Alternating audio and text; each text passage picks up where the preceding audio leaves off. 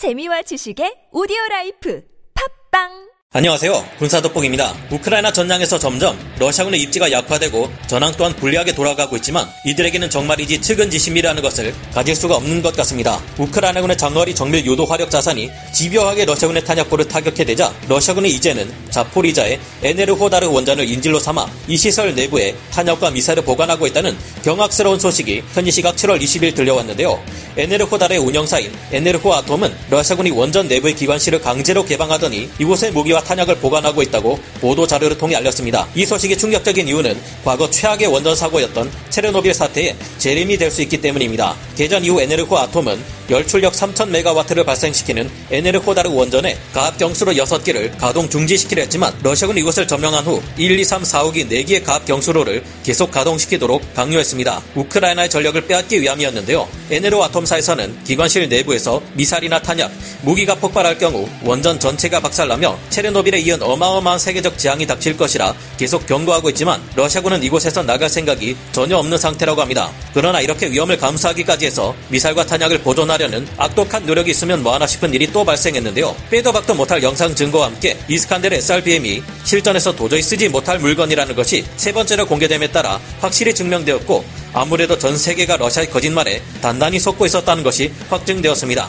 뿐만 아니라 이제 질과 양 모두에서 크게 지친 러시아군을 압도하는 우크라이나군이 돈바스 지역에서도 공세를 시작할 것이라는데 어떻게 된 일인지 알아보겠습니다. 전문가는 아니지만 해당 분야의 정보를 조사 정리했습니다. 본의 아니게 틀린 부분이 있을 수 있다는 점 양해해 주시면 감사하겠습니다. 이미 지난번에는 이스칸데르 전술탄도 미사일이 공중에서 2연속으로 폭발해버려 망신을 산 적이 있었는데 이런 일이 또 생기다니 푸틴은 고소해야 할 자국의 기업이 점점 더 많이 늘어 나고 있는 상황입니다. 전 세계가 두려움에 떠는 공포의 근원이자 러시아의 자랑인 자칭 세계 최강 전술 탄도 미사일 9K720 이스칸데르 SRBM의 최신형 버전이 등장했다는 보도가 여러 오신트 보도들에 의해 알려지고 있는데요. 알고 보니 사정거리가 500km에 달한다는 그 대단한 이스칸데르 전술 탄도 미사일이 불과 300m를 제대로 날아가지 못하고 땅으로 고꾸라져 러시아군 진지에서 폭발해버린 것입니다. 현지 시각 7월 21일 여러 오신트 보도들은 이를 두고 러시아 이스칸데르가 이번 전쟁을 겪으며 눈앞의 표적을 타격하는 새로운 버전으로 발전했다는 비아냥 섞인 멘트를 올린 것이었습니다.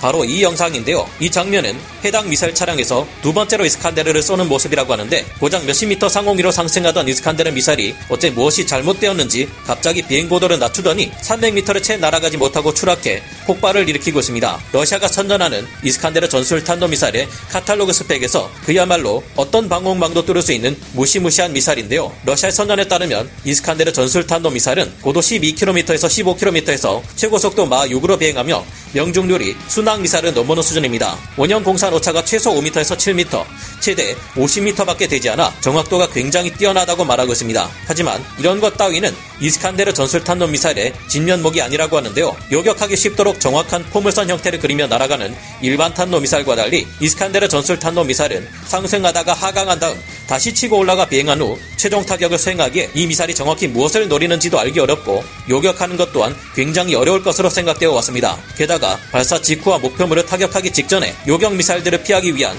급격한 회피 기동 수행이 가능하며 비행 중에도 계속해서 경로를 바꾸는 것이 가능해 예측하기가 아주 어렵다고 여겨져 왔습니다. 미국을 포함한 서방 세계 모두와 우리를 포함한 주변국들 모두가 그토록 이스칸데르 전술탄도 미사일을 두려워한 것은 이 때문이었습니다. 전술탄도 미사일보다 훨씬 값비싸고 위력적인 전략 무기인 대륙간 탄도 미사일 ICBM에서나 사용하는 기만용 decoy마저 장착하고 있는 것이 이스칸데르였습니다. 우리 한국에서도 북한이 이스칸데르를 모방해 만들어낸 KN-23 미사일을 극도로 경계하며 이를 막을 대비책을 세워야만 한다고 말해왔습니다. 미국의 트럼프 행정부에서도 이 이스칸데르 미사일의 개발이 중거리 핵전력 조약인 INF를 위반한 것이라며 미국 또한 INF를 탈퇴하게 만드는 계기가 되기도 했는데요. 중거리 핵전력 조약 INF란 중거리 지상발사 미사일을 폐기하기로 합의한 조약입니다. 그러나 이번 우크라이나 전쟁 개전 이후 그 대단했던 이스칸데르 미사일의 아성은 크게 무너지고 있습니다. 러시아군은 이스칸데르 미사일로 우크라이나군의 부크 방공 시스템이나 여러 거점을 타격하는 모습을 자주 보여주었는데 요. 그런데 지난번 우크라이나 공항 활주로에 10발가량의 미사일이 떨어졌는데 이중 목표물을 제대로 맞춘 것이 단 한 발도 없다며 우크라이나 측은 러시아군 미사일에 떨어지는 정확도를 크게 조롱했습니다. 이후 서방 세계에서 지원되는 무기와 군수 물자들을 수송하는 관문인 리비우의 철도역을 이스칸데르 미사일이 공격하려 했지만 결국 철도역을 빗나가더니 엉뚱한 민가로 떨어지고 말았죠. 그런데 이보다 더욱 치욕스러운 일이 발생하고 말았습니다. 러시아가 쏘아올린 두 발의 이스칸데르 미사일이 연속으로 공중에서 폭발해 아까운 돈만 날리고 같은 러시아군 진지에 파편 작전으로 인한 피해를 입혔던 것이 지난 6월 23일의 일이었는데요. 이때 이스칸데르 미사일 파편은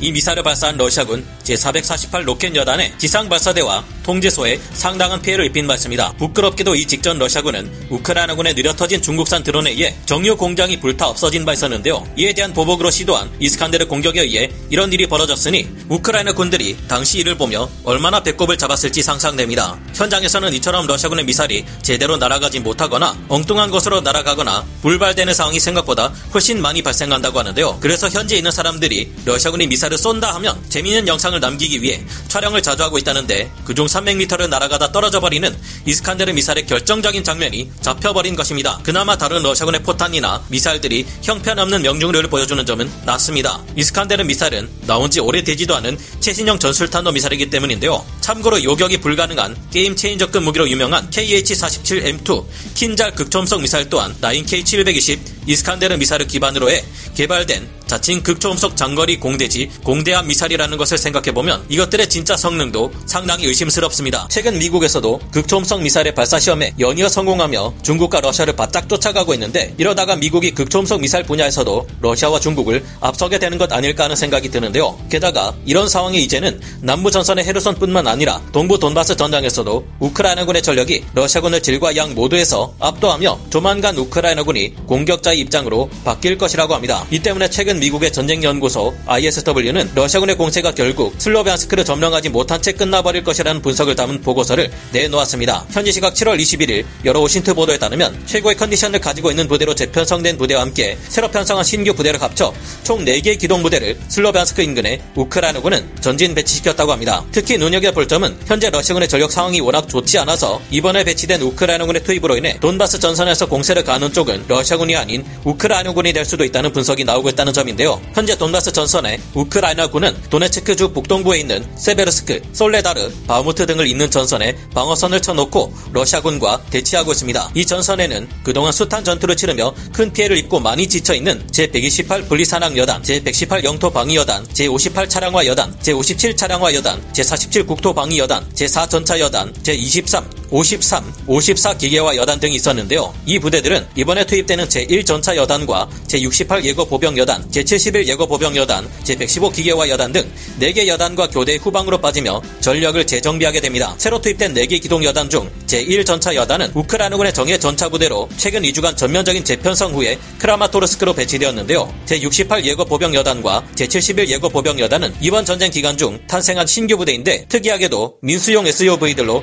구성된 3개 차량화 소종대대 그리고 한 개의 전차 대대에 더해 한 개의 포병 연대를 갖추고 있다는 점입니다. 이들은 기동전이나 산악전에 특화되어 신속한 작전을 수행할 수 있는 이들로 평가되고 있는데 이번 전투에서 어떤 역할을 맡아 수행하게 될지 기대됩니다. 이에 비해 러시아군은 약 열흘간 휴식을 취하고 재정비를 했음에도 심각한 보급 문제와 탄약 부족 문제 때문인지 전력을 회복하지 못하고 있어 큰 열세에 놓여 있는 상황인데요. 최근 러시아군은 우크라이나에서 최소 22개에서 최대 25개 대대 전술단을 철수시켜 본토로 보냈다고 합니다. 이 중에서도 러시아군 제1전차군의 피해가 상당하며 바흐무트 방면 러시아군도 지난 세베로도네츠크 시가전과 리시찬스크 전투에서 입은 피해를 감당할 수 없어 결국 본토로 돌아갔다고 하는데요. 최근 우크라이나군은 또다시 10여 곳의 러시아군 탄약고를 동시 공격했다고 하는데 러시아군의 보급로를 아예 끝장내버려 본토로 돌아간 러시아군이 다시 침략해오지 못하게 만들 수 있었으면 좋겠네요. 오늘 군사 돋보기 여기서 마치고요. 다음 시간에 다시 돌아오겠습니다. 감사합니다. 영상을 재밌게 보셨다면 구독, 좋아요, 알림 설정 부탁드리겠습니다.